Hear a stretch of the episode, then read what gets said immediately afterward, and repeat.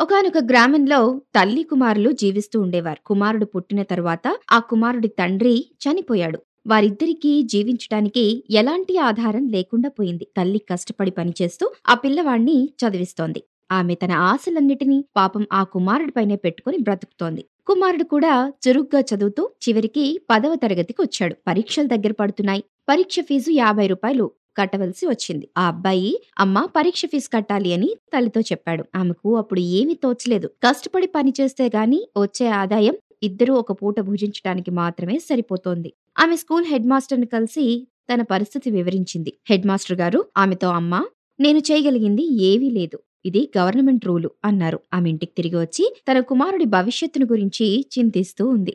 కుమారుడి భవిష్యత్తు ఈ పరీక్ష మీద ఆధారపడి ఉంది. కానీ నేనేమీ చేయలేని పరిస్థితిలో ఉన్నానే అని చెట్టు కింద కూర్చుని ఏడుస్తూ ఉంది.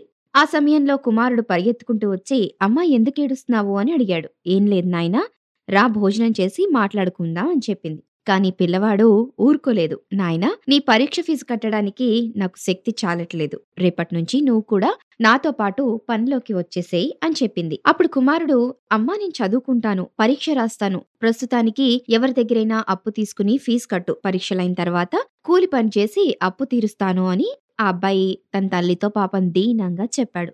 ఆమె మనకు ఎవరు అప్పిస్తారు నాయనా? దిక్కులేని వారికి దేవుడే దిక్కు అంటూ ఇంట్లోకి వెళ్ళిపోయింది. కుమారుడు అమాయకంగా అమ్మా ఆ దేవుడు ఎక్కడుంటాడమ్మా? అని ప్రశ్నించాడు. ఆమె నాయనా అతడు మహాశక్తి సంపన్నుడు సకలైశ్వర్య సంపన్నుడు. అందరికీ అన్నీ ఇచ్చేది ఆయనే అని తన ధోరణిలో తాను చెప్పుకుంటూ పోయింది. ఆ అబ్బాయి మాత్రం అసలు ఆ దేవుడు ఎక్కడుంటాడో చెప్పమ్మా. అతని కాళ్ళు పట్టుకుని బతిమాలి డబ్బులు తెస్తాను అన్నాడు అమాయకంగా. అప్పుడు తల్లి నిట్టూరుస్తూ అందరికీ దిక్కు వైకుంఠంలో ఉండే నారాయణుడే అంది. మరి ఆ నారాయణుడే దిక్కు అని చెప్పినటువంటి తల్లి ఆ పిల్లాడికి అర్థమైందా లేదా అని కూడా ఆలోచించలేదు. కానీ ఆ అబ్బాయి తన జేబులో తడుముకుంటూ పోస్టాఫీస్కి పరిగెత్తుకుంటూ వెళ్ళాడు. జేబులో సరిగ్గా పోస్ట్ కార్డుకు సరిపోయేటంత డబ్బులు మాత్రమే ఉన్నాయి. ఒక కార్డు కొని తన ప్రార్థన రాసి టు శ్రీమన్నారాయణ వైకుంఠం అని అడ్రస్ రాసి పోస్ట్ బాక్స్ వద్దకు వెళ్ళాడు పోస్ట్ బాక్స్ ఒక ఎత్తైన స్తంభానికి కట్టి ఉంది కార్డు బాక్స్లో వేయాలంటే ఆ అబ్బాయికి అంత ఎత్తు అందలేదు. ఎగిరి ఎగిరి బాక్స్లో జాబు వేయాలని ప్రయత్నిస్తున్నాడు. పోస్ట్ మాస్టర్ కిటికీలో నుండి చూసి ఆ అబ్బాయిని గమనించి బయటకొచ్చి ఆ జాబు నాకివ్వు నేను బాక్స్లో వేస్తాను అన్నాడు. ఆ అబ్బాయి ఈ జాబు చాలా అర్జెంటుగా చేరాలి సార్. నేను పరీక్ష ఫీజు కట్టడానికి డబ్బు రావాలి. ఆ జాబు తొందరగా చేరే మార్గం ఏదైనా ఉందా? తొందరగా చెప్పండి అని అడిగాడు. అప్పుడు పోస్ట్ మాస్టర్ కార్డు పైన ఉన్న అడ్రస్ చదివి నాయనా ఈ అడ్రస్ నీకెవరిచ్చారు అని అడిగాడు. మా అమ్మ సార్ నాకు చదువుకోవాలని చాలా ఆశ. మా వద్ద అంత డబ్బు లేదు.